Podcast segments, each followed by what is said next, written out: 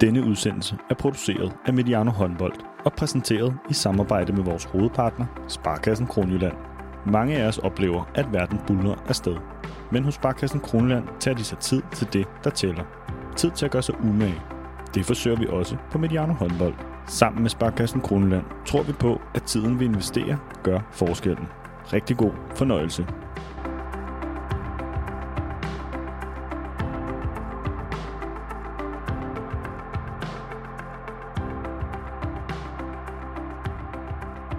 Velkommen til Mediano håndbold. Nu er der ikke længe til. På grund af fodboldens VM i Katar skal det kvindelige danske håndboldlandshold allerede afsted til EM i november. Så ingen kravlenisser og julekalender, det bliver EM i november. Og det foregår denne gang i Slovenien, Nordmakedonien og Montenegro. Vi er i fuld gang med nedtællingen til EM, og i dag skal vi tale med manden i spidsen for Danmark. Jesper Jensen, velkommen til Mediano håndbold. Tusind tak. Og velkommen hos Sparkassen Kronland her i Esbjerg. Du har ikke langt at køre heldigvis, så øh, fantastisk at sidde her. Ja, det er skønt. Det er altid dejlige omgivelser her i, her i Esbjerg, og det blæser en lille smule og regner en lille smule, så alt er ved det gamle. Og jeg har sørget for, at du får, har fået den bedste udsigt, så du kan se ud, ud over havnen her i baggrunden.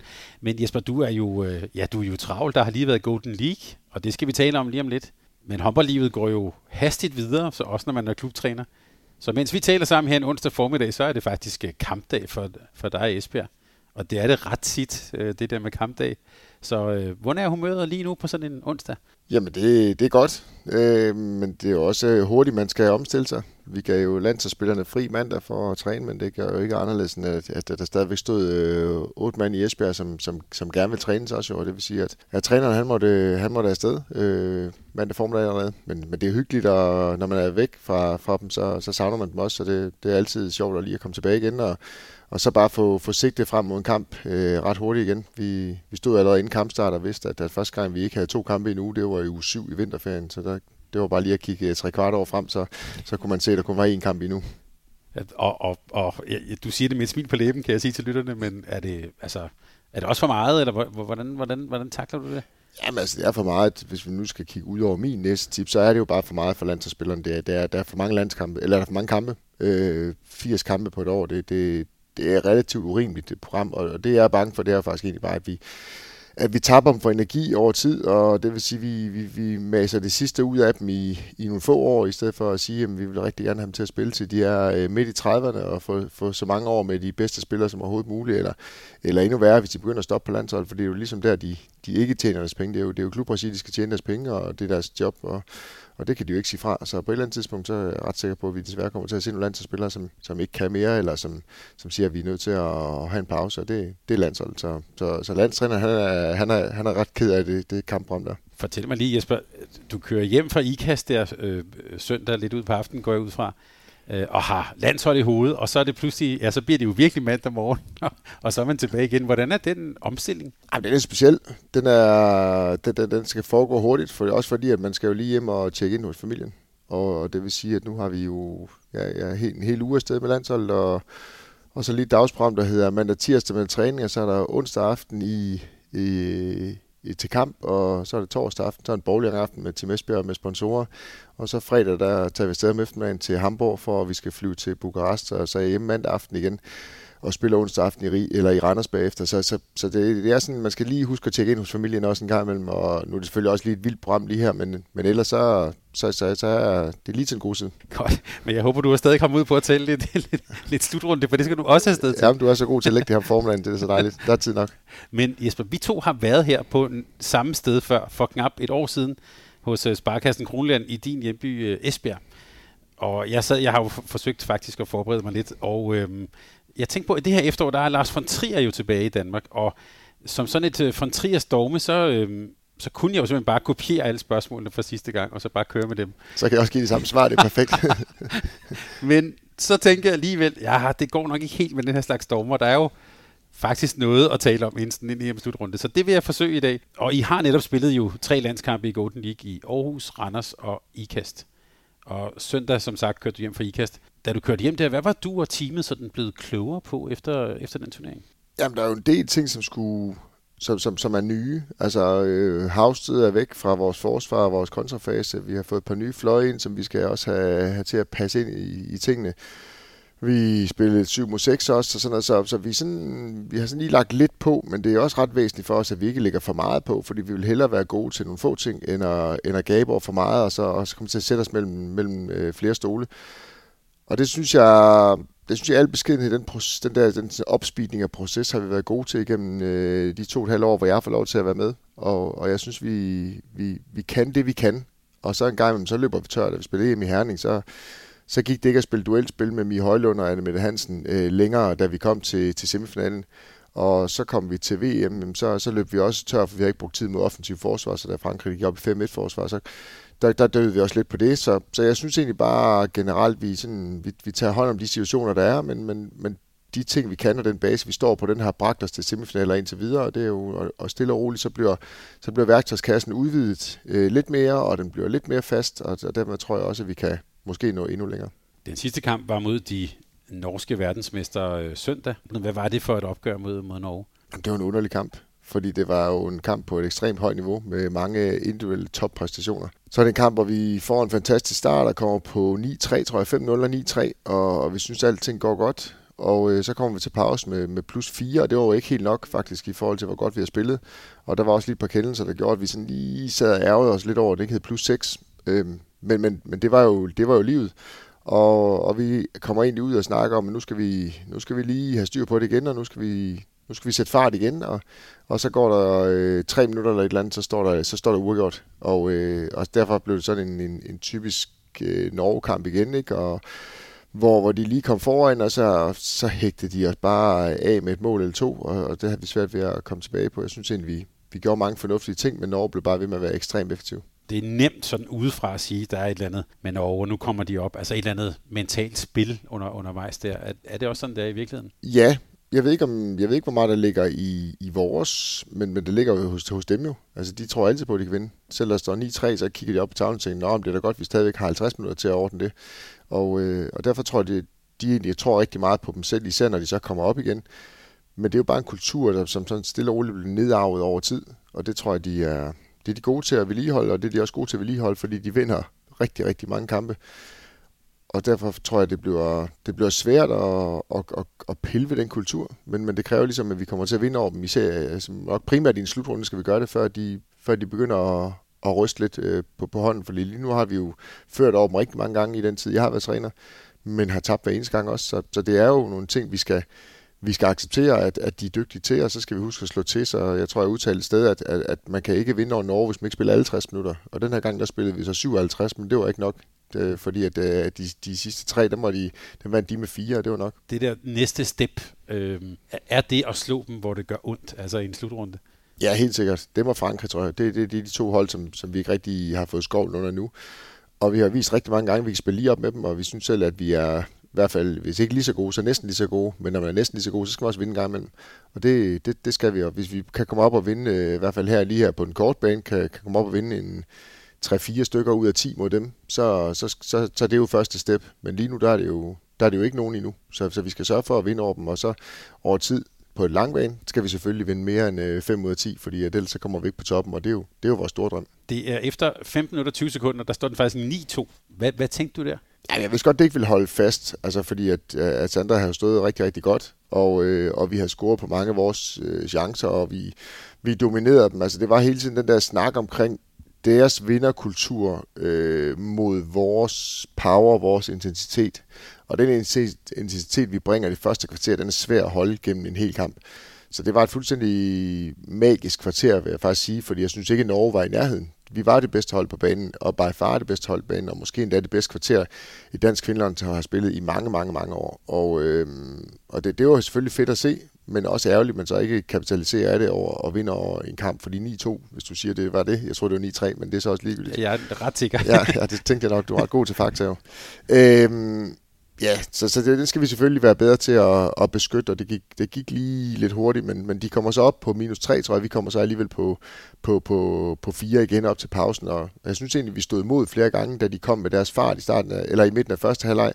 Ligesom var deres redning på at skulle komme tilbage i kampen, det modstod vi, da de kom og prøvede at bringe deres vinderkultur ind og skød brystet frem, og nu kommer Norge den modstod vi også. Det gjorde vi bare ikke i starten af anden halvleg, og det var, det var helt ærligt. Ja, fordi der Vinicius sker der faktisk noget, det er, jo, det er jo sådan, hvor håndbolden er underlig, ikke? specielt når man ser det bagefter. I kommer faktisk i overtal, så er Regiversen igennem, og så rammer hun Solberg i ansigtet, eller det er en redning, det, ja, men hun får sig jo så to minutter, og så bagefter, så er det så nede på en føring med fem, og sådan, så, så bliver det pludselig noget andet. At det, er jo, altså det er jo de der sådan uventede ting, som, som vil ske i en håndboldkamp. Ja, og lige nu sker det oftere for Danmark, end det gør for Norge. Ja. Og det er jo den der kultur med lignagtigt, hvornår er det, vi slår til? Altså, jeg elsker at bruge ordet kynisme, og det, det er sådan lidt, det er sådan lidt fluffy ord, fordi hvad, hvad betyder det egentlig? Men det, i, I min verden betyder det, at man, når man har muligheden, så slår man til. Og det vil sige, at plus 7 kan jo godt virke som en rigtig god føring, men når du så siger to minutter senere, så står der plus 5, der kunne måske have stået plus 9 i stedet for, og så har kampen måske været endnu tættere på at være afgjort.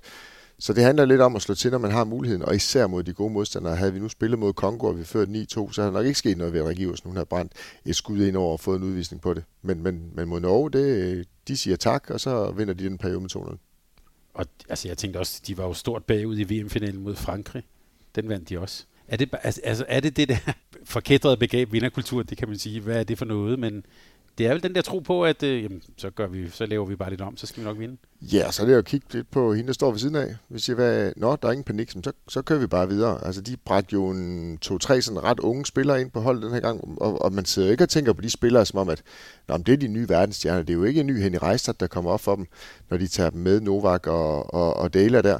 Men, men alligevel så, så kommer de bare ind og, og spiller en, kamp mod, en landskamp mod Danmark, hvor, hvor de ikke laver fejl, for de kigger over på Brejstøl eller Rejstad, eller Ingstad, eller hvem der står, og så, så kigger de sådan lidt, og nå okay, skal vi bare være rolig stadigvæk? Jamen det kan I godt være. Nå okay, fint, så, så, kører vi, så gør vi også bare det.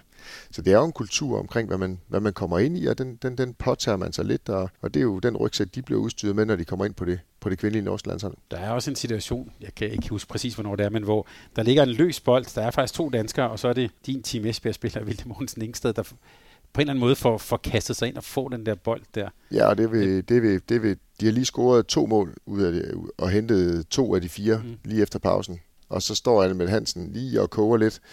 Og det var lidt den der intensitet, som vi, vi siger, vi kan godt leve med, at vi brænder skud. Vi kan også godt leve med, at, at, øh, at Katrine Lunde, som er en verdensklasse målmand, kommer ind og gør noget, eller Rejstad scorer et mål, som vi ikke kan gøre det helt store ved. Men de der løse bolde, det er jo det er der, vi skal sige, dem skal vi ikke, de der 50-50 situationer, dem skal vi have i hvert fald 6 ud af 10 af, hvis vi skal vinde over Norge. Og det, der, der tror jeg også, jeg skal lidt ud på med det. På mange måder, så var der en, en vis ironi den der søndag, synes jeg, fordi i anden halvleg, Christine Bejstrøl, i Rejstad, de var jo, synes jeg, på flere måder kampafgørende i anden halvleg. Og det er jo simpelthen nogen, specielt vil jeg så rose dig for, Bejstrøl, hende har du jo simpelthen fået gjort bedre. Og det viste hun så i den der anden halvleg der. Er det sådan øh, uh, smile med det ene, græde med det andet, eller, eller hvordan ser man på det som træner efter kamp? Jeg tror, søndag var jeg ret irriteret, og, og mandag var jeg ret glad for det. Øhm, jamen det er jo det, altså det er jo en speciel situation at stå i, at man står hver eneste dag og forsøger at gøre dem bedre, og, og jeg er da mega stolt af det arbejde, vi har gjort med, man kan sige, Rejstart har sådan en relativt øh, selvsmålt maskine, som bare, som bare er dygtig og bliver dygtigere, men, men Brejstølle, som spillede fantastisk mod Danmark, og, og Vilde Mortensen Ingstad, som spillede lige så fantastisk mod Danmark, er jo nogen, hvor jeg har fulgt dem på rejsen, og, og jeg er jo sindssygt stolt af dem, og jeg, når jeg står som dansk landstræner, så, så græder jeg med det ene øje og, og, og smiler helt vildt som mennesker ved siden af, og tænker, ej, hvor er det fedt, de får lov til det. Altså, begge to måske endda fik deres, deres reelle gennembrud lige når i den kamp mod Danmark og i den weekend her. Så det har vi jo kæmpet rigtig meget for i dagligdagen, og det, det, det gør mig jo uendelig glad. Altså det, kan jeg jo, det, det må jeg bare erkende, også selvom jeg sidder som dansk landstræner, så, så synes jeg jo, at at de der menneskelige succeser, og, når jeg ved, hvor hårdt nogle mennesker kæmper for at, nå til tops, når de så endelig når det, så, så synes jeg også, at de fortjener, de fortjener den anerkendelse. Så vil jeg hellere have, at de gør det med Frankrig mod Danmark, men, øh, men trods alt, så er, det, så er jeg da virkelig, virkelig stolt af det. Hvad er det, Brejstøt er blevet så god til? Altså, en, en, en værk kan jo se, at hun skyder godt, men, men hvad er det, hun er blevet så god til? Ja, det er jo nok mere bare den der fornemmelse for, hvornår, hvornår tingene skal sættes i værk. Altså, alle spillere, der spiller på det niveau, har et, et, et ret godt sæt kompetencer. Øh, så kan man altid diskutere, om Brejsels det er ekstraordinært godt. Det, det er der nogen, der vil mene, men, men det er lige så meget det der med, hvornår, man skal, hvornår tager man hammeren frem, og hvornår tager man saven frem. Det er to forskellige opgaver, og det, der synes jeg bare, at, at hun bliver bedre og bedre til at, at løse tingene, og bliver mere og mere bevidst omkring, at hun har et sæt kompetencer, som hun skal sætte i spil, og dem skal hun sætte i spil på forskellige måder og på forskellige tidspunkter i kampen. Og der, der, der synes jeg, hun er blevet meget mere konsekvent i den måde, hun, hun, ja, den måde, hun tager fat i tingene på. Der er faktisk en situation, jeg tror faktisk, hun brænder sit første skud, øh, og man så kan se, at Thorpe har lige har fat i den, kom igen og sådan noget. Og så allerede næste anden bølge, så, så skyder hun faktisk igen og scorer. Så det er vel også noget med at have lidt tro på de der de kvaliteter, hun har. Dem kan man faktisk også godt bruge på det her niveau. Ja, og så det der med at have en fornemmelse af, at, at, at holdet har brug for hende. At hun, hun kan jo nogle ting, nogle ekstraordinære ting, som de andre er nødt til. Det kan jo ikke nytte, når hun først hun kun skyder, når de er foran med fem, men øh, altså, at man tør at skyde med tre, og, og hvis hun ikke åbner op ud bagfra, så er der ikke lige så meget plads til, til Ville Mortensen Ingstad, og det er jo det samme, vi kæmper med her i Esbjerg jo en gang imellem, at, at, at man skal tage sit ansvar, og det, det, det kan godt være et ansvar, det er også at brændskud, men, men, men, men vi øh, tiger hende op til et langskud på 10 meter, så vil vi hellere have, at hun skyder, end, end der er en anden, der skyder. Og derfor, det tror jeg, hun er blevet mere og mere bevidst omkring det ansvar, og, og, de, og, og det sæt kompetencer, hun er udstyret med. Har de i virkeligheden gjort Norge til et mere komplet hold. Altså, vi har jo mange gange også her på kanalen talt om, man kan næsten sige, den klassiske opstilling med Veronica Christiansen, øh, Oftedal og, og Nora Mørk. Nu har de faktisk to, som spiller i Esbjerg, to andre spillere, der kan også skyde udefra. Ja, så hjalp det jo lidt, at, at, øh, at Stine ofte der noget mørk ikke var med til den her turnering. og det, det, det, har jo også gjort, at de andre ligesom blev sat i spil og, og fik lov til at gå lige ud, for der er ingen tvivl om, at, at det havde været Stine ofte der noget mørk, der har spillet i anden halvleg mod Danmark. Men de var der ikke, og så blev de andre sat i, i spil, og det har jeg jo nogle gange stået som Esbjerg-træner og undret mig over, at, at med, med, med, de spillere, han havde, at, at han ikke brugte dem noget mere, men han har vundet med de andre, så, så, så det er jo det, han er, de, de, de gør det jo godt, og, og, og, den, og næste sæt er også klar til at, at blive sat i spil. Det viste de jo her i weekenden. Det her 7 mod 6 spil, hvad, hvad er din evaluering af det? Nej, det er, det er til absolut topkarakteren. Fordi at da vi spiller mod Holland og er helt nede i sækken og bagud med 8, tror jeg, og så starter vi med at smide de første to bolde øh, i havet, og, og så står der minus 10.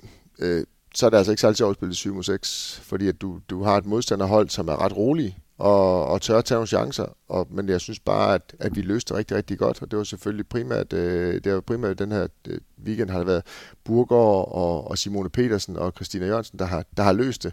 Men jeg synes også, de har løst det både Hollands kamp, men, men også Norges kamp mod, med, i, i en lige kamp, og lige kom bagud med en enkelt eller to. Så spiller vi 7 mod 6, og så faktisk hele sidste kvarter kommer vi til gode chancer i, i stort set alle angreb. Det er ligesom øh, Simone Petersen. Hun er blevet lidt din sådan special team, som man vil kalde det i, i amerikansk fodbold. Altså overtalt og 7 mod 6. Hvordan har hun det med den rolle? Det er jo ikke noget, vi det er jo ikke noget, vi decideret har spurgt hende om, om hvordan hun har med den rolle, mm. fordi at, at, at, vi er på et landshold, og man udfylder den rolle, som man skal. Der er der ingen tvivl om, Simone vil rigtig, rigtig gerne spille 6 mod 6 også. Og det er der bare andre, der også gerne vil, og andre, der godt kan finde ud af. Så hun er blevet sådan lidt en special team-spiller, og så ved vi jo, hun har et fantastisk overblik, hun har en fantastisk evne til også at sætte sig ind i, hvad modstanderen tænker.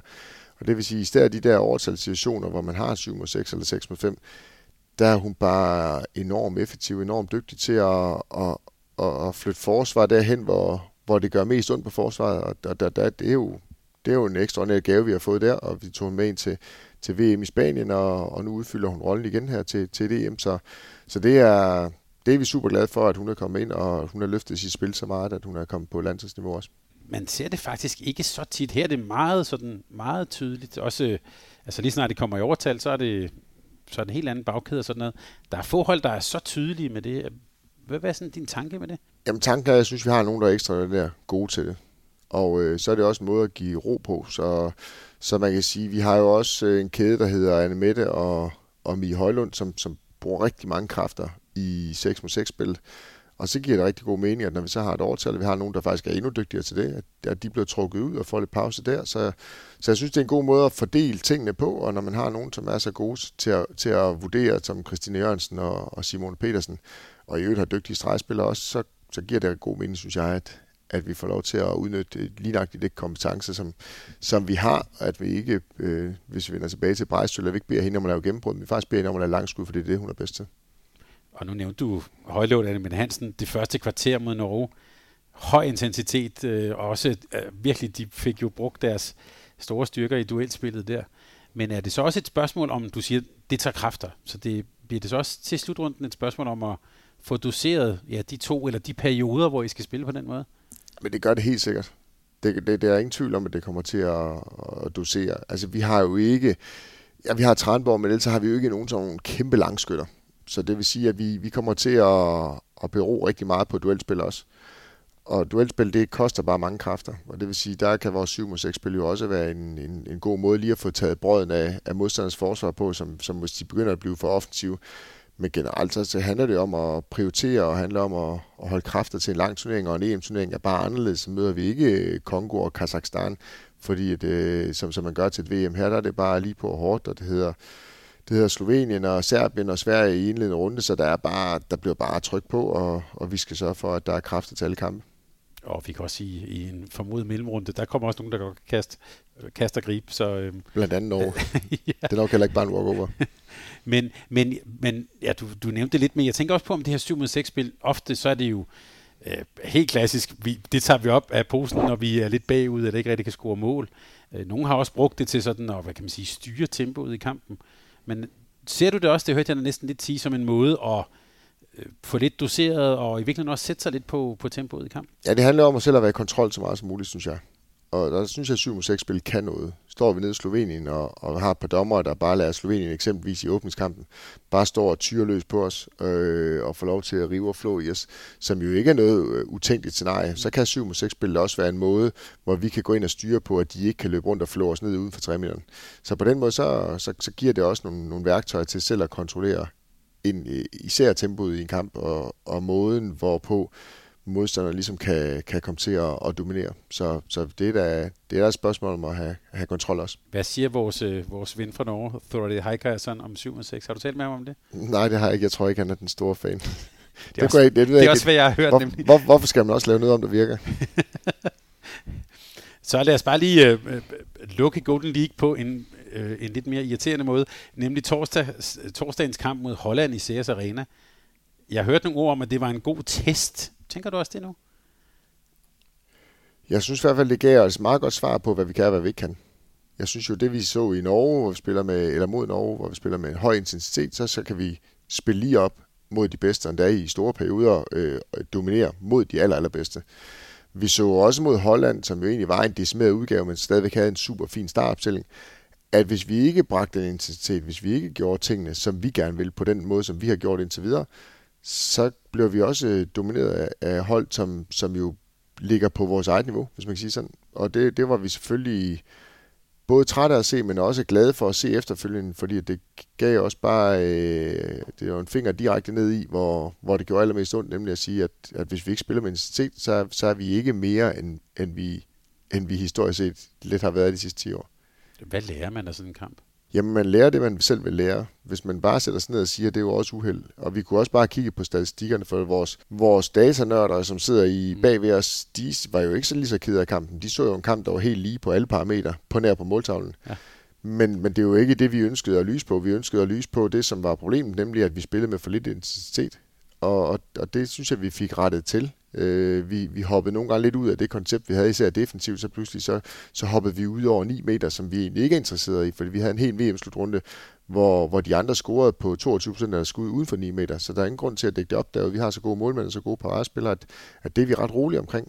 Og det vil sige, når vi så i en kamp, hvor vi Holland, mod, hvor vi bliver lidt presset, ser nogen, der pludselig stikker fødderne uden for 9 meter, så er det, vi lige skal tilbage og sige, hvad er det nu, vi er gode til, og det skal vi blive ved med. Og, og det vi er gode til, det er intensitet, det er duelspil, det er et forsvar, der sådan holder inden for nogle rammer, hvor vi siger, at nu bestemmer vi, hvor modstanderne de må skyde hen. Og det var vi ikke specielt gode til mod Holland. Det er sjovt. Det med data, det svarer lidt til min mavefornemmelse for første halvleg, fordi I har jo 4-5 skud på stangen og øh, er igennem hende målmanden, som jeg har glemt navnet på, men hvor I bare plukker den lige ud, jeg ved ikke hvor mange gange. Øh, så det var faktisk også det, jeg sad og tænkte på, at øh, var det her egentlig så slemt, men måske meget godt at få sådan en, altså på tavlen deroppe, der, var det jo, der så det jo slemt ud. Jo, men det er jo, det er jo, det er jo på en eller anden måde lidt, lidt fedt også i sådan en, en weekend her. På 72 timer, der kan vi gå fra at spille Øh, hvis vi kun udelukkende skulle høre på eksperterne, de såkaldte eksperter, eksempelvis TV2, så kunne vi jo gå fra at spille den værste landskamp, de nærmest nogensinde har set, til at spille den bedste øh, første halvleg, de nogensinde har set. Det er på 72 timer. Men det er jo også vores opgave lige at tage det ned på et niveau, hvor man siger, hvor vi prøver udelukkende at kigge på, på faglighed og tal engang med os, så, så det ikke kun bliver følelser. Og der viste statistikken mod Holland faktisk, at hvis vi har scoret på de chancer, som normale scoringsprocenter for begge hold, så kunne vi have vundet med, med jeg tror det er et halvt mål eller 0,75 mål, fordi den tror den er 25-24 på det, der hedder expected goals, i Danmarks favør faktisk. Men det var slet ikke den følelse, vi selv sad med jo. Vi blev domineret af, at vi fik for mange, vi fik, Holland lykkedes med at tage for mange frikast på os, og Øh, vi synes, vi faldt lidt ud af vores koncept. Jeg synes ikke, vi, vi fik udnyttet de der to mod situationer, når vi kom på ydersiden i vores angrebsspil og sådan noget. Så vi stod med en dårlig fornemmelse bagefter. Derfor er det nogle gange rart lige at komme tilbage til datasættet og så sige, okay, det var måske ikke helt så slemt alligevel. Og som du selv siger, står en minus 9 ved pausen, og et, og et, og et reelt billede på den halvleg måske minus 2. Men når det står så minus 9, så er alt jo noget lort. Især hvis man spørger til tos eksperter. Du, nu åbner du en hel vej her, som kunne være en hel podcast. Du siger expected goals det troede jeg var, var noget, som vi ikke helt havde i håndbolden endnu, men som det har man jo meget i fodbolden. Hvordan, øh, hvordan arbejder I med det, eller hvordan gør I det op, havde jeg sagt? For det ved jeg, der er nogen, der... Det har jeg hørt en lang diskussion om, hvordan gør man det i håndbold? Ja, men vi har nogle datafolk siddende i Team Danmark, som er ekstremt dygtige til det, som har taget det med ind fra basketball og fra, øh, og fra fodbold og sådan noget, hvor man siger, så går du ind og definerer, hvad er en, hvad er en chance, så definerer du ud på nogle røde chancer, nogle gule chancer, nogle grønne chancer. Og de grønne chancer, dem du gerne vil have, og dem ved du, hvis du så over, jeg tror, de havde 7.000 skud i databanken. Hvis du løb to en grøn chance, så har du en scoringscent på, jeg kan ikke huske, hvad, øh, 75 eller et eller andet. Det skal du sådan have. Og så er alle de grønne chancer, du har dem gange med 0,75. Og så har du de gule chancer, det er 0,6 et eller andet, og de øh, røde chancer er 0,48. Og det vil sige, så tager du bare, hvor mange grønne chancer du producerer, gange et eller andet, og gul gange et eller andet, rød gange et eller andet, det giver et forventet antal mål her. Og hvis du så er dygtig til at score på dine chancer en dag, så scorer du lidt flere mål end det expected goals, og hvis du, ligesom vi gjorde mod Holland, ikke kan finde ud af at udnytte dine chancer, så scorer du lidt færre. Men de der procenter, nu, nu bliver det lidt nørdet på det, men de procenter kan vel godt variere fra et hold til et hold. Altså jeg tænker, et langskud fra Brejstøl, sådan som hun er spillet lige nu, er, der er vel en, altså hvis, hvis først får tidet hende op, så, ja. vil, så er hun måske mere gul-grøn, end hun er rød derude. Ja og derfor, derfor, derfor, derfor ligger vi os ikke helt i sporet på det. Fordi du kan godt spille mod hold, du kan også selv være tilfreds med nogle chancer. Det her det er lavet ud fra sådan en generel håndboldbetragtning. Og vi kan godt være tilfreds med et skud på ydersiden af vores baks i forsvaret, for eksempel, hvor vi siger, at der har, vi har rigtig dygtige målmænd for fløjene, for eksempel. Og det vil sige, det som vil være en grøn eller gul chance, der føler vi faktisk, at vi har lavere øh, Øh, eller modstander har lav udnyttelsesprocent end expected goals vil være, hvis vi tog skud nok. Men, men det, er der ikke, det bliver der ikke taget helt højt for i det her. Det er sådan en, en generel betragtning. Derfor, skal man, derfor ligger vi os heller ikke altid helt i sporet, men nogle gange, så når man så taber med 9 mod, mod, mod Holland i en, i en, i en, i en halvleg, så vil man også rigtig gerne lige have brug for at få, få afstemt nogle ting. Øhm, men, men sandheden var, at vi producerede ud af 36 chancer i 6 mod 6, så havde vi 25, som var grønne, og det ville vi til hver en tid være mega tilfredse med. Men, men det bliver vi så ikke, når vi kigger op på tavlen, den hedder minus 9. Får du allerede det tal i pausen? Øh, det gør vi til nogle gange til slutrunder også, og, og nogle gange vælger vi ikke at sige, at det er, eller vælger vi at sige, at det ikke er nødvendigt. Fordi der, der er så meget tid, er der ikke i pausen, men, men vi, vi bliver dygtigere og dygtigere til at vi har rigtig god hjælp fra Team Danmark, og vi har vi, vi, vi arbejder på sådan nogle små ting, men vi skal, heller ikke, vi skal heller ikke blive mere databaseret, end vi også har en fornemmelse for spillet derinde. Det synes vi også selv, vi er gode til Danmark nu har du jo det, har vi jo talt om tidligere på kanalen sammen om, om, om det her med personprofiler og sådan noget. Du har jo øh, nogle stykker, som er det i, i Garotas, der hedder røde, altså meget resultatorienteret. Så jeg gætter på, når de går for, for banen for sådan en kamp, så er de pisse sure og synes, at det er noget lort og, øh, og, og alle mulige ord. Eller er kede af det måske lige frem. Kan man så bruge sådan noget expected goals til, til noget i den sammenhæng? Nej, jeg kan love dig for, jeg skal ikke smide expected goals op i hovedet på Sandra Toff, hvis vi har tabt med 9, så skal hun bare have vidt det og lort, og så er, hun til, så er hun ikke tilfreds, men hun gider i hvert fald ikke at høre om, at vi kunne have vundet, hvis vi har scoret på vores chancer. Altså det, det, det gider de ikke at høre på, den røde profil. Øh, hvorimod der er andre, der kan tænke, ja, okay, det er måske fint nok, det kan vi godt gøre noget ved, eller et eller andet. Men, men folk skal have lov til at gøre det på deres egen måde, og det, det kan være en måde lige at få, få afstemt tingene, især den fredag, som jo er langt op på, på hotelværelse i Herning, når man lige har fået klask, og man ikke kan komme ud og træne håndbold, fordi man skal lave en masse medieting. Så, så der kan man lige gå lidt rundt og få det hele til at falde lidt ned. Godt, så det kan godt bruges, når, kan godt bruges. når pulsen lige bare, er faldet. Bare ikke lige til Sander Toft på kampdagen. I skal jo arbejde frem mod den endelige udtalelse til EM, og den vil jeg sige, Jesper, den trup, den skal vi ikke udtage her. Men til gengæld så vil jeg spørge ind til nogle ting i spillet. Og det er jo sådan lidt, i hvert fald for weekenden her, sådan jeg vil næsten sige elefanten i rummet, øh, eller det åbenlyse, nemlig et forsvar uden lignende havsted. Fandt de løsninger under Golden League, da du, altså, da du tog dig frem? Tog du hjem med nogle ting i posen, som, som du mener er brugbare? Ja, det synes jeg. Det synes jeg. Og elefant i rummet er ikke så stor intern pold, som den er udenfor. Altså, jeg tror, det er en større sag for medierne, fordi vi kigger jo lidt på, er hun med eller er hun ikke med. Vi kan ja. også vælge at sige, at Lærke Nolsø er ikke med. Hvad gør vi, øj, hvad gør vi dog i vores forsvar, hvor hun er måske en af de bedste fløjspillere i, i hele verden til at dække op? Jamen, i og med, at de ikke er der, så må vi jo tage det næste. Øh, og sådan er det også med Line Havsted. Line Havsted er en af de bedste forspillere i verden, men, men for os er hun der ikke. Og det vil sige, at vi glæder os over, at hun er der, men, men vi går ikke og græder over, at hun ikke er der. Fordi det er jo bare at sætte næste ind, og så sige, så udfylder du det rum, og det giver os nogle andre muligheder og nogle andre forudsætninger for at skabe succes. Og det skal vi jo, det er jo sådan, det er. Alle hold har skader, når de tager sådan en slutrunde. Men, men, det, men, men du får mig aldrig til at sige, at det er en fordel, at hun ikke er der, men, men det er faktisk ikke noget, vi bruger tid på. Men jeg tænkte også under weekenden, at det er jo ret nemt at sige, jamen uden Havsted så et eller andet, ikke? så følger der noget efter det. Så nu må du faktisk godt gøre mig, øh, som er i totalt novice på det her punkt, også i forhold til lytterne, gør, gør os lige klogere, og du må gerne blive detaljeret nu, fordi forsvar, det er jo sådan relationer og balancer. Hvordan kan man se, at I er uden Havsted? Altså, hvad er det, hvad er det, man så leder efter? Eller hvad, hvad bliver det for noget forsvar, når hun ikke er der? Ja, det bliver nogenlunde samme forsvar, men, men der er jo selv, nu siger du selv relationer. Eksempelvis så har vi jo altid haft Line Havsted stående til alle træninger, til alle kampe, har hun været ligesom den ene af de fire, der stod derinde, og den ene af de to i midtblokken. Og det vil sige, at alle har ligesom lært, hvordan er det, det ved siden af Havsted. Og det vil sige, at alle de situationer, vi har nu, det er jo faktisk spillere, der ikke har været vant til at stå ved siden af hinanden. Så de skal også have opbygget nogle nye relationer, og det bliver stærkere og stærkere og stærkere for hver gang, de får minutter sammen. Og nu får de masser af minutter til træning, fordi nu er Havsted der ikke. Og det vil sige, at øh, Iversen øh, Heindal jo eksempelvis er, er en relation, der også stille og roligt skal bygges op nu over tid, og de skal have nogle træningsminutter sammen. Men indtil da har det jo været Iversen med Havsted, Heindal med Havsted, Christian Jørgensen, Havsted. Så det hele har ligesom været med Havsted. Og i og med, at hun ikke er der, så er det bare, så er det bare nogle nye muligheder. Og jeg synes, vi har masser af rigtig, rigtig dygtige forspillere, og de skal bare have tid sammen og relationer sammen. Og så, så giver det jo også, altså ligesom vel som, hvad gjorde, folk var jo helt i panik over, jamen hvis vi skal have, vi vil gerne have Havsted ind i forsvaret, men, men, men så mister vi noget i kontrafasen. Skulle vi ikke have Mirai med der? Så må vi som sige, hvad, stod, hvad stolede vi på? Men vi stolede på Havsted i forsvaret, og så måtte vi læger i situationstegn Havsted, og få finde ud af, hvordan spiller vi så kontra med hende. Og det lykkedes jo ret godt over tid. Og nu har vi så to stregspillere ind i forsvaret. Hvad gør vi så? Hvordan, hvordan løser vi så det? Og det er vi også begyndt at kigge på, hvordan vi løser. Øh, og vi er også begyndt at kigge på, hvordan vi får det maksimale ud af at dække med Heindal og Iversen for eksempel sammen. Og det, det, det, det tror jeg nok, vi skal, vi skal nok få noget godt ud af det. Og det fik vi også med Havsted, dengang vi siger, fordi alle, der er jo ikke nogen, der er perfekte. Så vi skal ligesom finde ud af, hvordan, hvordan får vi det maksimalt ud af det, vi har. Og det, det er jo vores opgave, og det vi knokler på hver eneste gang, vi både snakker en træning, eller evaluerer efter en kamp, eller et eller andet, sige, hvor er de procenter hen, der kan gøre, at vi kan vinde. Hvad betyder Lars Jørgensen i det her? Altså, jeg tænker, der er få, der har haft så meget erfaring med at stå lige præcis derinde, øh, og i de relationer.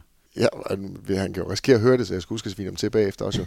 Men, men han, han er jo bare sindssygt dygtig, og han har jo en ro og en erfaringsbase, der gør, at spillerne er enormt trygge ved, når han siger noget. Og så er han god til at, at få det hele til at virke simpelt. Øh, lige sætte en fod det rigtige sted der, og lige dreje dig lidt der. Og, og især på især det at være kvindetræner og sige, det kan vi godt acceptere. Og, og jeg kan huske især hans relation til, til øh, omtale Line Havsted, ikke? med at hun havde svært ved at acceptere, at modstanderen scorede mål, så hun skulle altid rette et eller andet hvor Lars kom, hun kom nogle gange frustreret ud til Lars, så siger han til hende, at jeg er meget godt tilfreds med det. Hvis hun skyder der tre gange i træk, hvor mange gange scorer hun så? Har du ikke meget godt styr på det? Jamen, så scorer hun ikke mere, siger Line så. Så, siger, jamen, så skal vi da bare være tilfreds med det, siger Lars. Så, så på den måde, så, så, så giver han enorm ro, og, og, og, og faktisk, jeg, jeg vil, ud over Line selv, så vil jeg jo give Lars meget credit for, at Line er nået dertil, som måske verdens bedste, eller i hvert fald en af de bedste forspillere i verden, fordi at han har givet hende en ro til at acceptere, at modstanderen de jo scorer mål i håndboldkampe, og så skal vi bestemme, et, hvor mange de scorer, men også hvor, hvor hen de må score dem fra. Og det, det, det, det er hun også sådan, fordi bare til VM for eksempel, da vi et par kampe der, hvor hun sådan kommer ud, og inden vi når at sige til hende, hvor vi sådan tænker før, der var hun lidt i panikken, så kommer hun ud og siger, ah, skide være med det, Lars.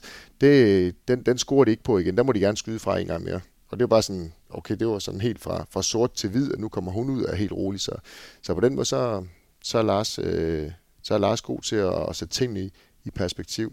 Han var også selv et stort svin, han var forspiller, så det skal vi jo huske lige. Vi havde også lovet at at også valgt hård ved ham nu. Ja, altså han er jo... Jeg vil jo altid huske ham for, at øh, på et tidspunkt mod en, VM-kamp mod Serbien, hvor jeg tror, at Danmark er badet med syv, hvor han så langer, jeg tror det var Nisevic, en lige i hovedet, hvor så bliver der totalt ballade med serberne, og så kommer Danmark tilbage. Ikke? Så det, det kan han også. Den, øh, han er jo en sød mand, så virker han i hvert fald. Han påstår, at han aldrig nogensinde har gjort sådan noget, så hvis vi kan få et videoklip af det, så vil jeg gerne have det. Det vil jeg faktisk gerne. Det, det ja. er jeg ret sikker på, at vi kan finde. Jamen, det er godt. Det skal jeg nok tage med til næste taktikmøde, så spillerne også kan se, hvad han var for en. De tror også bare, at han er for sød. sød. Men jeg, jeg har også fået slag med ham Ja, jamen det, ja, stærke underarme også, ikke? Nå, det, lad, os, lad, os, lad os forlade ham. Men så lad mig prøve at vende det på hovedet. Hvad for nogle muligheder giver det, når Havsted ikke er der? Det giver jo den mulighed, at vi kan, at, at vi kan samle lidt mere rundt. Nu er det jo altid faktisk gået godt, så længe Havsted har været der. Men, men lad os nu sige en kamp, hvor det ikke lige lykkes, så har vi faktisk fået mulighed for at træne en masse relationer, eller hvis hun bliver skadet undervejs, ligesom vi fik Mia Rej ud til en, til, til en af de første kampe i VM sidste gang, ikke? Så, så, så har vi, der har vi jo trænet mange relationer uden Mirai i angrebsmæssigt. Og der, der har vi jo ikke haft lige så meget tid til, så hvis Havsted var blevet skadet i første kamp ned til VM, så er jeg ikke sikker på, at vi har nået lige så langt, fordi der har vi ikke haft tid til at, at træne de relationer. Så på den måde, så, så giver det måske en lidt bredere, et lidt bredere fundament at stå på i fremtiden også. Og jeg, og jeg tror også det, at, at vi måske engang kan løbe op med to streger eller et eller andet, jamen så vi, det, det gør os lidt mindre skrøbeligt, fordi at, at, vi, at vi også forhåbentlig kan vise, at vi kan undvære hende. Og det der med øh, den kontrafase med to stregspillere, der var jo faktisk situationer mod Norge, hvor at, hvor det jo gav mål, altså hvor, hvor de blev flade, og det gav plads til skud, øh, eller at Mie Højlund øh, løb ind fra bænken. Er det, ja, hvad, hvad kan det spil?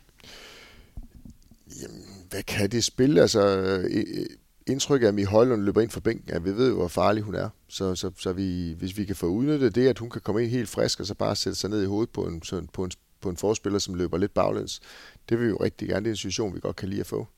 Og, og det vil sige, det er jo også min og, og Lars' opgave til at sige, nu er det de her brikker, vi har. Hvordan, hvordan laver vi et flot puslespil ud af det? Og der er jo Mi en af, en af mulighederne. Det brugte vi jo ikke før. Der løb jo Havsted hele vejen med op. Og så når det var dødt, så løb hun ud og skiftede med Mie.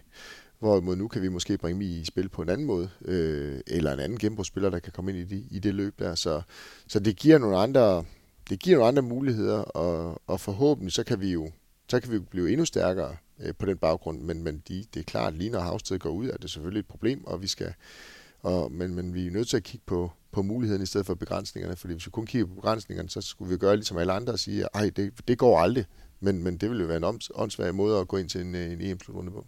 Nu skal jeg jo ikke sidde og idéudvikle med dig, men, men kunne man forestille sig, at I også løber den som 7 6? Det tror jeg måske ikke, der er tid nok til på landshold. Det er jo, altså i den her uge, der har vi haft tre træninger og tre kampe og så har vi i den næste uge, vi mødes, har vi tre træninger og tre kampe, og så står vi faktisk til en EM-slutrunde. Så, så, så vi, altså på, hvad når man på sådan et landsholdsår? 15, 16, 17 træninger. Så man skal, man skal virkelig tænke sig om, hvad man bruger sin tid på. Og jeg er ikke sikker på, at 7 mod 6 kontra, det blev en af dem. Det har det ikke været indtil nu, så det kan jeg godt afsløre. Så sætter vi kryds ved den. Tak ja. for det. Øhm, der var også, øh, ja, nu nævnte du jo Lærke Nolsø, som er ude, som man siger, med lykkelige omstændigheder i lykkelige omstændigheder der var så debut til Trine Mortensen. Fortæl lige den historie. Hun var jo et stort smil at kigge på. Ja, det er skønt. Det, det er jo virkelig så bekræftende, og at man lige husker sig selv på den første landskamp, man fik. At man var, var, var glad og stolt, man var. Og det kunne Trine helt klart ikke holde ind i kroppen. hun, øh, hun var, det var en totalt ud af kroppen oplevelse. Men, men, men jeg, da, da Lars og jeg overbragte hende øh, nyheden om, øh, jeg vil bare sige beskeden om, at, at Emma Friis ikke nåede at blive klar til weekenden, så hun skulle blive der, og det vil sige, at hun også fik sin landsholdsdebut. Der sad vi i en, i en sofa inde på Hotel Regina oppe i, i Scandic i, i Herning, og hun, der kunne vi godt have slukket lyset, og så stadigvæk se hinanden, fordi hun lyste fuldstændig op over det der med, at, at hun skulle have sin første landskamp, og, og det var kun øh, hvide tænder, man kunne se i det rum der, fordi hun var så glad, og det var bare, ah, man bliver så glad over det. Man bliver så, bliver så bekræftet i, hvad, hvad et landshold egentlig er, og hvad det kan, fordi at for, hvem skal jeg sige, øh, uh, Louise Burger, der har spillet øh, uh, 150 kampe eller endnu mere, er det jo bliver det jo også, jeg ved ikke hverdag, men det bliver jo det bliver noget andet i hvert fald, at, at, møde ind til en landsforsamling og der, der tror jeg bare, at alle lige har godt af at lige få sådan en reality-check i, hvad er det egentlig at, at tage en landstrøje hen over hovedet. Og det, det viste Trine på alle mulige måder, hvor fantastisk og stort det er. Og det, det tror jeg da bare var, livsbekræftende, og hvorfor er det, man bruger sin tid på landshold, og hvorfor er det hende, den lille pige på fire år, står og vil have autografer bagefter. Jamen, det, det var jo på grund af, det viste Trine med, med, med hele sin krop, hvad, hvorfor. Meget godt reality check. Jeg vil så sige til Lucy Burgård, men jeg synes godt, man kunne se, da hun fik bronzemedaljen om halsen nede i Spanien, at hvad det betød for hende, selvom hun har været med i mange år. Ja, jeg tror stadigvæk, at Trine Mortensens debut, den var større end Burgårds bronzemedalje. altså, det, det var... Nej, det var, det var fedt. Det var fedt. Det var... Det, det gør bare en glad. Men der var jo sådan set også Elma Halisevic i sin blot anden, tredje og fjerde landskamp. Hun startede faktisk sin anden landskamp efter 20 sekunder at stjæle bolden og løbe ned og score. Øhm, Og hvordan? derfor gik alt galt mod Holland, ja. ja, jeg tænkte, det var sgu en meget god start. ja. Men, men hvordan, øh, ja, hvordan klarede hun sig på, på det her niveau? Ja, hun har jo haft et uh, skifte fra Esbjerg, øh, hvor, hvor jeg havde meget snak med hende omkring, at hun skulle videre for, for, for at få lov til at, at, at folde vingerne ud. Så har hun taget til Nykøbing og har gjort det rigtig, rigtig godt. Og, og den, det har hun taget med ind på landsholdet. Jeg synes, hun har udviklet sig i en rigtig, rigtig god retning. Elma sådan en, har sådan en lejende tilgang til, til livet, og især til håndbold, som, hvor, hvor hun egentlig bare skal stille over for udfordringer. Og dem har hun fået flere af i Nykøbing, end hun har fået i Esbjerg, eller fik i Esbjerg. Så på den måde, så, så var det et godt skifte for hende, og hun, hun bringer noget nyt, hun bringer noget fart, noget af det, hun, hun må, hvad kan man sige, over i Nykøbing, det er jo, at de har også en lejet tilgang til, til spillet, og hvis du synes, at det er til en overgang, så løber du en overgang. Hvis du synes, du skal prøve at stjæle en bold, så, løber du, så stjæler du en bold, og hvis du, hvis du vil lægge 5-1, så gør du det. Altså, det er sådan lidt mere fri tilgang til den, end det er på landsholdsniveau, og det har været i Esbjerg, så på den måde, så, så tror jeg, at det passer rigtig godt til hende, og, og det har, hun har egentlig taget det med ind, og, og vi synes, hun har en, en fin rolle på landsholdet også, og, og så er det jo klart, at det er jo ikke, det er jo ikke fordi, at lige de spidskompetencer, hun har, at det er jo den måde, vi bruger hende på på landsholdet, men, men stadigvæk så synes jeg, hun er oppe på et niveau, hvor, hvor hun er berettiget til at spille med på, på de 16, der skal være. Hun scorer faktisk også øh, to mål i de der 7 mod 6 spil på Katrine Lunde, øh, efter at have brændt to skud, så, så sætter hun den faktisk til sidst der. Det, jeg tænker, hun må gå fra, fra den her turnering med Ja, med løftet pande. Ja, det synes jeg da også. Jeg synes også, hun falder sådan øh, rigtig fint ind i vores forsvar. Altså, hun er jo ikke, hun er jo ikke Lærke Noldsø og Emma Friis endnu i forhold til sit forsvarsspil, men hun, hun kan noget andet, og igen, som vi snakker om før, også med de spillere, man har, så, så skal vi bygge deres kompetencer ind i det spil, som vi har. Og, fordi hvis vi bare tror, at vi skal lave dårlige kopier af dem, der har været, så, så når vi jo ikke videre. Så bliver tårnet jo aldrig højere. Så, så det er fedt, men øh, det er klart, at Elmas spidskompetence er jo ikke skud fra hjørnet. Det er jo alt det andet. Hun har jo en fed pakke af, af mange forskellige øh, øh, meget passioneret tilgang til, til spillet, og meget sådan, ja, følelsesmæssig indgang til spillet, og det er, jo, det er jo ikke nødvendigvis sådan en struktureret skud ned for hjørnet af, og, men det er jo nok der, vi kommer til at bruge hende mest på landsholdet. Og så var der jo en, tænker jeg, en sjov situation med Norge, som, øh, som også lige viste, hvad der, at der er lidt op. Altså hun prøver på et tidspunkt at stjæle en bold, så får Veronika Christiansen den, og så siger det bare, altså det gik så stærkt, så lå den bare nede i kassen, ikke? Jo. Øh, det havde den nok ikke gjort i den hjemlige liga. Der var, der var lige det der ekstra der. Jesper, da vi øh, mødtes for et, år, et års tid siden, der var det før VM. Og der talte vi om sådan nogle begreber som kynisme, respekt på, for, for forskelligheder på holdet, og om alt det arbejde, I lavede med holdet og, øh, og gruppen. Nu er vi efter VM. Der er gået et år. Hvad, jeg har sagt, hvad gjorde VM og bronzemedaljerne det ved alt det, som I arbejdede med der? Øh, jeg tror, det blåstemplede det, vi laver. Det, vi, vi har rigtig meget fokus på, på især de to sætninger, at, at vi, vi hylder hinandens forskelligheder, og, vi, og landshold skal være et godt sted at være. Og jeg synes, begge dele lykkes vi rigtig, rigtig meget med. Vi, der er en enorm, der er en enorm tiltro til, at folk de gør det i den bedste mening, og nogen gør det på metode A, og nogen gør det på metode B, og det, det, det er der egentlig plads til. Og, det, og vi tror egentlig, vi synes langt hen ad vejen, at det er fedt, at vi er forskellige, fordi hvis vi ikke var forskellige, så ville vi være alt for, det ville være alt for kedeligt, og det ville være alt for, for gråt det hele, fordi alle var ens. Så, så det der med, at, at Mirai og Sandra Toft er, er sådan virkelig intense og, og kigger rigtig meget på resultattavlen og brokker sig rigtig meget til, til træneren, når han dømmer til, til, til træning. Og andre, der går lidt mere op i, at det skal være noget vildt noget eller noget ekstraordinært, og, og, og nogen kan rigtig godt lide at styrketræne, og nogen kan godt lide at lave sjov på gangen og sådan noget. Så det, det, det er bare med til at gøre os til en, til en helt støbt gruppe, og så, nu tager jeg lige Trine Mortensen frem igen, fordi at, da hun havde været i landsholdslejren i tre dage, så siger hun også til os, at, at alt det, som vi egentlig gik og, og prøvede at arbejde med, at, at det, det måtte hun bare sige, at det, det var fantastisk at være. Der var nogle suveræne piger, og de var så søde, og hun havde følt sig hjemme allerede fra dag i dag. Så, så det bliver vi enormt glade for, og enormt stolte over, at vi har, at vi alle sammen har været med til at lægge nogle æg i en kur, der, der handler om kultur, og at det faktisk er blevet den kultur, som vi rigtig gerne vil have. Er det der, man kan se det? Altså, der, der er hun sådan en sandsigerske næsten, det er en, der kommer sådan lidt udefra. Jamen, det bliver det, og det bliver det, når man så ser, at, at vi får Cecilie Brandt ind, øh, Sarah kommer tilbage efter graviditet, vi får Elma ind, vi får Trine Mortensen ind, øh, når Anna Christensen kommer ind, øh, når Simon Petersen kommer ind. Vi, vi formår for mange spillere ind, som faktisk fra dag i dag lykkes med at præstere, og det er jo altså ikke særlig sjovt at komme ind på et landshold, og så står man og kigger på alle dem, man har set på fjernsyn, og man vil at udleve sin største drøm.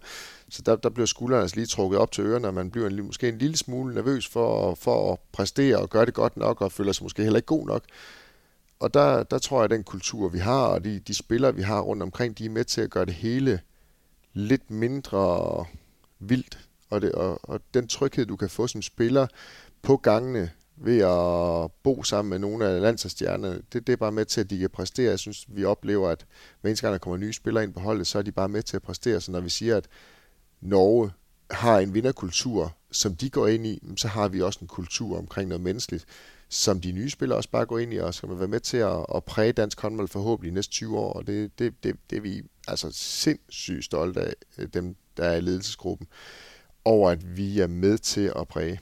Er, er det et, om man så må sige, et punkt, du vil have tidligere nævnt, at der var en lang liste, den er måske ikke så lang mere, er det, er det et punkt, hvor I tænker, der er vi faktisk nogenlunde i mål?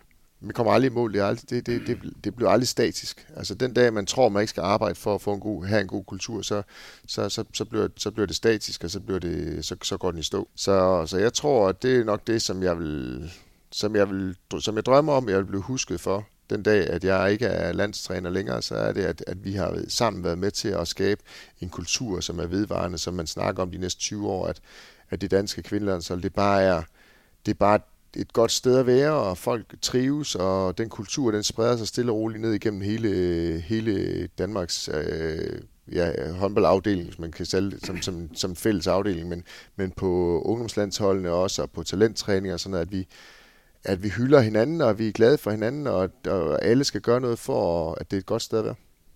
Ja, det, er det også din opgave som landstræner? Ser du også dig selv som en kulturbærer, ikke bare for et hold, men også for dansk håndbold?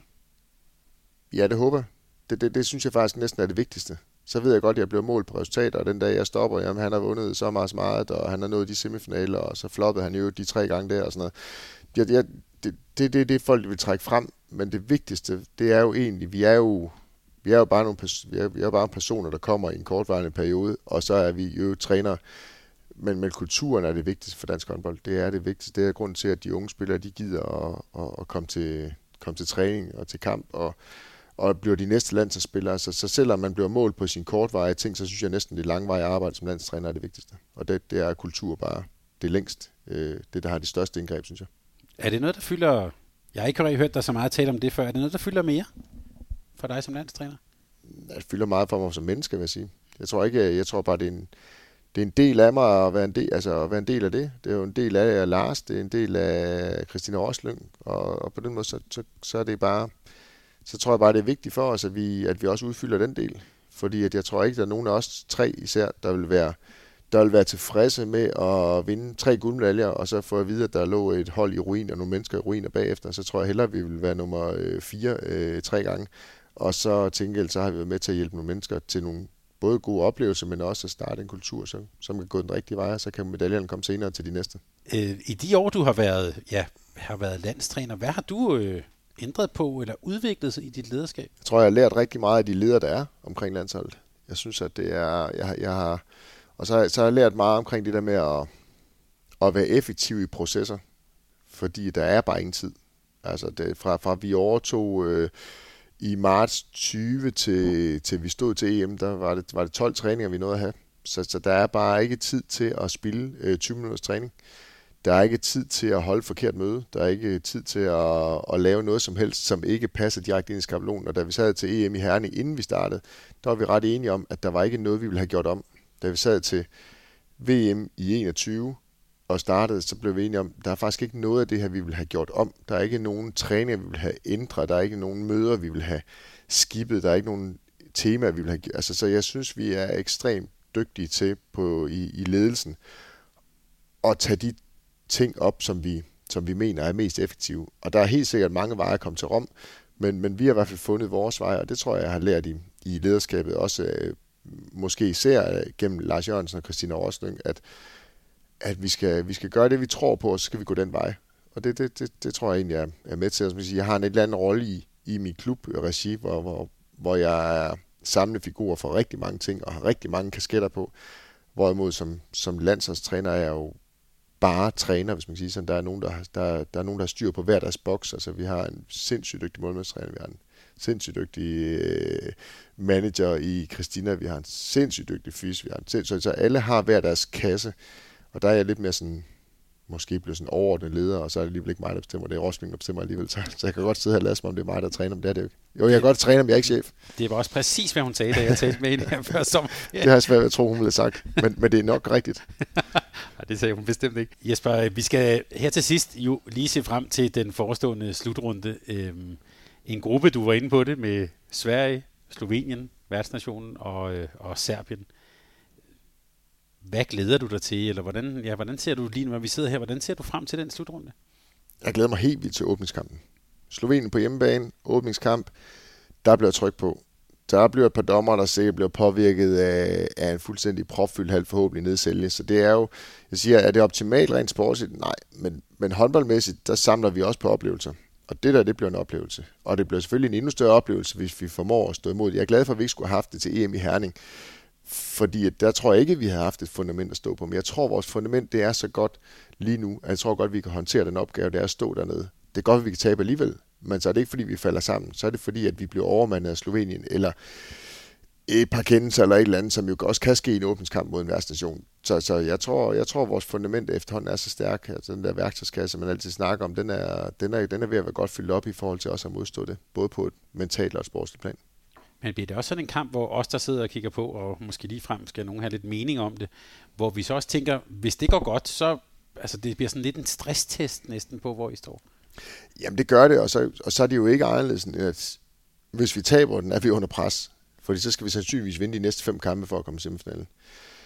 Hvis vi vinder den, så skal vi stadig vinde fire af de næste fem kampe. Og det hedder jo, øh, tror jeg, Rumænien, Norge, øh, Serbien, Sverige. Altså det er jo ikke sådan, at vi bare sidder og tænker, wow, det, så, så er det selvspillende piano herfra. Mm.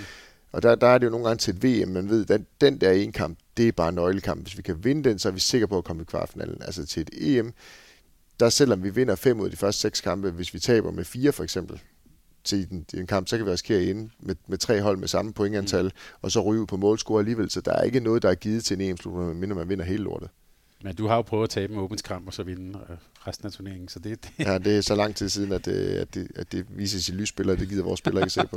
Nej, men det er bare for at sige, det kan lade sig gøre. Det, kan lade sig det, er gøre. Det, det er jo også det format, vi har, vi har, vi har her. Rusland er jo øh, ude af kvindernes øh, top. Så hvis vi sådan bare lige kigger på, på, på sådan, ja, verdenstoppen og sådan, hvordan ser du det billede lige nu? Jeg ser Norge og Frankrig. Øhm, og så ser jeg en subtop med rigtig, rigtig mange. Hvor jeg synes faktisk, at, at jeg synes faktisk, vi har været i stand til lige at skubbe nogen væk fra os. Og det var egentlig, det var vores første mål. Det var, at vi skulle, vi skulle distancere os lidt fra den der, den der subtop, der hed nummer... Ja, dengang var Rusland så med, så den hed, før hed den jo nummer 4 til nummer 12. Serbien, Montenegro, Danmark, Sverige, Ungarn, Tyskland, øh, den gruppe af, af Rumænien, den gruppe af nationer der, den vil vi rigtig, rigtig gerne se, om vi kunne skubbe lidt væk fra os. Og øh, da vi tabte til Holland her, så var det jo første kamp ud over Kroatien-kampen, hvor vi har tabt til et hold, som ikke hed Norge og Frankrig, i de to og et halvt år, hvor jeg har været med. Så, så jeg synes, vi er lykkes med det langt hen ad vejen. Og da vi spiller VM nu her, der er vi jo også, øh, ud over den ene kamp, vi tabte med Frankrig med et mål, så, så var det jo Spanien med plus 5, og så resten var vel nærmest med, med 8 eller derover. Så, så jeg synes, vi er lykkedes med mange ting, og så er det jo igen, det som vi snakkede om før med kultur, det er jo ikke, det er jo ikke statisk. Det er jo, vi skal jo blive ved med at præstere, og nu tabte vi med Holland, til Holland nu her med kæmpestort. Og, og den sidder jo også med i resultatbanken, så, så, så så hvis vi skal, hvis vi skal blive ved med at distancere os og blive ved med at bide Frankrig og, og Norge her i, i, i banen, så skal vi jo så skal vi blive ved med at, at producere gode resultater, og, og, og det er svært. Det er en, det er en super øh, stor, super stor gruppe, og der er rigtig mange, der vil, der vil også vil have den position, som vi har lige nu. Og det, det skal vi jo bare være stolte over. Jeg tror, vi var rangeret som nummer tre på danske spils over, over, over mulig VM eller EM-vinder. Og det var vi jo kæmpe, kæmpe stolte af, men det er jo også noget, man skal man er forpligtet til at, at blive ved med at, at beskytte. Og hvordan, hvordan, tager I, hvordan tager du, vi har også tidligere talt sammen om det der med forventninger og alt sådan noget, det er der jo altid til et dansk kvindelandshold. Så nu er I så nummer tre ifølge bookmakerne. Vi kan jo ikke så godt lide at tale om spil her på Median, men alligevel fortæller du nok noget om, hvordan omverdenen sådan, øh, vurderer styrkeforholdet. Er, er, er, det, er det i virkeligheden sådan et, øh, et adelsmærke, at nu er I der? Ja, det synes jeg, det, det, og det ved jeg godt, det er måske lidt på en eller anden måde lidt atypisk dansk, det der med at være, være glad for at være favorit, men jeg synes, det at være favorit, det, det skal man da se som skulderklap. Det var meget værd som ikke favorit, fordi så har man ikke gjort sit arbejde ordentligt. Hvor jeg synes, det at, at, blive anerkendt og at være nummer tre på sådan en liste der, det er da, det er da noget, der skal gøre stolte, fordi det var vi ikke for to år siden.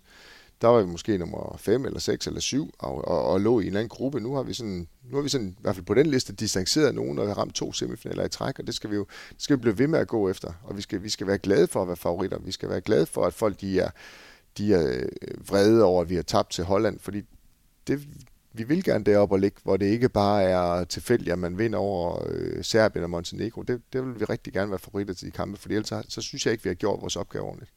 Og for nogle af spillerne er der jo nok også et vist hævnmotiv, når I skal spille mod Serbien. Det, det vil sikkert også blive et tema. Øhm, så, så vi taler altså om Sverige, Serbien, hold som Norge, Ungarn, øh, Kroatien. To hold går i semifinalen. Hvem bliver de værste konkurrenter, hvis vi lige glemmer Norge et øjeblik? Os selv. jeg, jeg tror, vi, jeg, vi kan slå dem alle sammen. Jo. Men, men hvis vi, vi skal jo præstere. Og hvis, hvis vi præsterer, så kan vi stadigvæk tage en åben kamp til Slovenien. Fordi Slovenien, det er, jo, det er jo altid svært at ramme dem i første kamp, hvor de har rigtig meget, og hvor de har rigtig mange kræfter. Det er jo, øh, de har måske også en lidt snæver, øh, de har en god start, start syver, og derfra begynder de jo ofte i turneringen at, at lave svære, svære resultater men, men lige åbningskampen i Slovenien er måske ikke så fed at spille mod dem. Så ved vi bare, at Sverige er et godt turneringshold. Vi ved, at Serbien de laver de der øh, vildt fede kampe, hvor de slår en af favoritterne næsten til hver eneste slutrunde, og så dummer de sig en anden kamp. Så ryger vi over i noget, er det Ungarn, tror jeg. Øhm, ja, den, det er også bare en svær modstander med mange sindssygt dygtige håndboldspillere på, og så er der Norge også, som, som jo bare notorisk notorisk napper den ene øh, plads i semifinalen, så der, vi de er sådan, der er nok en enkelt plads at spille om blandt de der 5-6 virkelig dygtige hold, der er i, i vores halvdel. Og der er også Kroatien, der har du også et regnskab at skulle gøre op med dem. Så. Ja, du kunne ret lige at få fjernet den plet. Godt. Så øh, jeg prøver sådan at, at, at tage lidt motivation op, men må ikke den er der øh, alligevel. Jesper, jeg ønsker held og lykke ved EM. Men når nu har der så bare lige et par minutter lige tale om det, som du faktisk skal i aften jo, nemlig stå i, stå i spidsen for Team, team Esbjerg. Jeg kommer ikke til at spørge dig om Ajax, men jeg vil hellere tale om den sådan generelle start i ligaen og, og Champions League, sådan helt åben. Hvordan er I, øh, ja, hvordan er I kommet i gang? Jamen, vi har haft sådan lidt en tumultarisk start, altså med, med, med, med mange sådan skøre skader. Vi har egentlig forsøgt at passe på, men, men det har bare ikke, jo, det har lykkes at passe på, fordi vi har ikke haft sådan nogle, sådan nogle klassiske overbelastningsskader, men vi har haft alle mulige fingre og ribben og alle mulige ting, som sådan bare er uheld på uheld, og så gjort det faktisk, at apropos Ajax, som, som du ikke vil snakke om den, så, så kan vi da godt nævne den alligevel, øh, at vi stiller op med to og en halv bagspillere, og det bare er, det er bare en svær kamp, og den ene bagspiller, det er jo det, det var jo Julie Bø, som lige havde trænet fire gange med os på det tidspunkt, hvor han kom tilbage fra en, fra en lille knæskade. Så ja, vi, vi var presset i starten, og vi var mega presset, da vi tager Sønderjyske en uge efter, og det var også bare en svær kamp. For os på det tidspunkt. Det vil det ikke være i dag, tror jeg ikke. Øh, fordi nu har vi folk klar, og nu synes jeg også, at vi har folk klar. Nu har vi så lidt Nord Mørk ude til, til de næste par kampe her, men ellers så, så synes jeg, at vi er kommet godt i gang. Jeg synes, vi har potentiale til at spille med, med de allerstørste, og selv da vi, da vi, da vi uden træninger øh, nærmest som hold øh, og i hvert fald med de spillere, der var klar, øh, spiller lige op med Gjøre på hjemmebane i første øh, Champions League-kamp, så, så viste vi også, at vi har et, vi har et højt niveau, og vi har noget at, at byde ind med, og det, det tror jeg, vi, det glæder vi os til at vise i løbet af sæsonen. Jeg tror, vi kan blive, jeg tror, vi kan blive rigtig dygtige. Jeg tror også, vi kan blive dygtige. Det var sidste år, så må jo modstanderne se, om de kan, se, om de kan slå os. Jo. Det var der nogen, der gjorde sidste år. Ja, og her på kanalen talte vi sidste år om, at, øh, at det var skrøbeligt på højre fløj. Det er det så ikke mere, der har I to nu. Nu ser det måske mere skrøbeligt ud på venstre fløj. At ja, hvordan vil du løse den sådan ting? Jamen lidt på samme måde, som vi gjorde med højrefløj sidste år. Marit Røsberg var også ude i 3,5 måneder, tror jeg, sidste år. Og øh, i den periode, der tabte vi ikke nogen kampe overhovedet. Så, så, så det, det løste vi jo med, med Kaja Kamp, der, der blev brugt som, både som, som ren højrefløj, men så sandelig også med, med, med overgangsspillet i, i baghovedet, og det, det tror jeg, det, kommer, det har været det samme i år. Altså, vi har Baser, som er en super dygtig afslutter, så har vi Kaja, som er en super dygtig overgangsspiller, og som også sagtens skal score fra, fra venstrefløjen, når hun skal det. Så vi er, sådan, vi er sådan ret rolige omkring tingene, og synes, at, at vi har noget at byde ind med. Og det vigtigste, og der er sikkert mange, der undrer, vi har også fået tilbudt rigtig, rigtig mange dygtige venstrefløje fra agenter, som, som synes, at det kunne være spændende at spille Champions League i Esbjerg. Men, men vi har egentlig valgt at sige nej, fordi at det skal være sådan, at man, man har en rolle, når man spiller i Esbjerg. Og så er der også nogen, der har kommenteret på, at en smal trup og sådan noget, Ja, både og. Altså, det er klart, får vi tre øh, skade på bagspillere, som vi, som vi fik øh, her i starten, så, så jo, så ser vi smalt ud, men, men vi lykkes trods alt rimelig godt alligevel. Og, og det vigtigste for mig, det er egentlig bare, at spillerne er glade, når de kommer til træning. Og, og der, der er kun syv, der kan spille ad gangen, og derfor, hvis vi har en trup på 18, så synes jeg, der er for mange, og der, der går alle små ked af det, og, og det kan godt gå et herreomklædningsrum, fordi der er vi sådan lidt mere vores egen øh, herre, når, når tingene sker, men, men i, i pigeomklædningsrum, der, hvor, følelserne, hvor følelserne for hinanden er store, og så, så er det også vigtigt, at der er en, at der er en rolle til, til, til alle. Og Champions League, hvordan ser du, altså der er jo, apropos Rusland, jo også to russiske hold, som ikke er med. Så, så, øhm, så det er måske blevet tættere ræs i virkeligheden mellem færre hold, eller hvordan ser du sådan, ja, når du kigger ud over Champions League, hvordan ser du billedet der? Ja, man kan sige, at sidste år var det i hvert fald, men, men i år der er jo så sket det, at nogle af de, de dygtige russere, de er jo så, de er ja. så rejst ud af Rusland og spiller i, i europæiske topklubber også nu, så der er jo, der er jo, altså, der er også blevet en bredere top, fordi de er bare blevet fordelt, de der russiske topspillere. Så der er, der er mange dygtige hold. Altså, jeg tror, at vi er sådan i ordnet set glade for, at vi ikke er i Odenses pulje, fordi der der er faktisk risiko for at ryge ud. Der er syv hold, som, som bestemt hører til i minimum 8. finale, men der er kun seks, der går videre. Så, så på den måde så er jeg jo ret sikker på, at vi nok skal stå i en 8. finale, og så handler det om for os om at komme så højt op som overhovedet muligt. Men det er klart, når man ser et hold som Vipers, hvor man sådan at vinde to år i træk, så giver det også et blod på tanden til at sige, at der er muligheder. Fordi at, at, at, at gøre, synes jeg jo ikke er helt så, så stærke, som de, som de måske burde være, øh, med, med de muligheder, de har. Og det, det, det, jo, det giver os andre jo en mulighed for os at, at, at vinde, fordi når Vipers, når Vipers de, de kan gøre det, så, så kan vi andre også. Og vi andre kan være glade for, at vi heldigvis får lov at følge øh, Anna Vakiva og Dimitriva. Det er jo to spillere, der virkelig gør håndbolden af jer, synes jeg. Ja, bestemt. Det, jamen, vi skal da spille. De bedste skal være i Champions League. Jesper Jensen, tak fordi du vil kigge forbi. Velkommen. Og jeg, jeg synes ikke, der er andet for end at sige uh, held og lykke. Altså, det kan være til hvad som helst. Du skal jo spille kampe hele tiden med det ene eller det andet hold. Men her måske mest og, og først og fremmest til EM-slutrunden. Vi glæder os til at følge det. Vi glæder os også. Tak fordi du lyttede til en podcast fra Mediano Håndbold. Hvis du kunne lide udsendelsen, så husk at abonnere på Mediano Håndbold, der hvor du hører din podcast så får du den seneste udsendelse serveret direkte til dig. Du må gerne fortælle dine venner om os, og husk at følge os på Facebook, Twitter og Instagram. Mediano håndbold kan lade sig gøre på grund af Sparkassen Kronjylland. De er med Mediano håndbold og det kvindelige danske landshold. Tak fordi du lyttede med.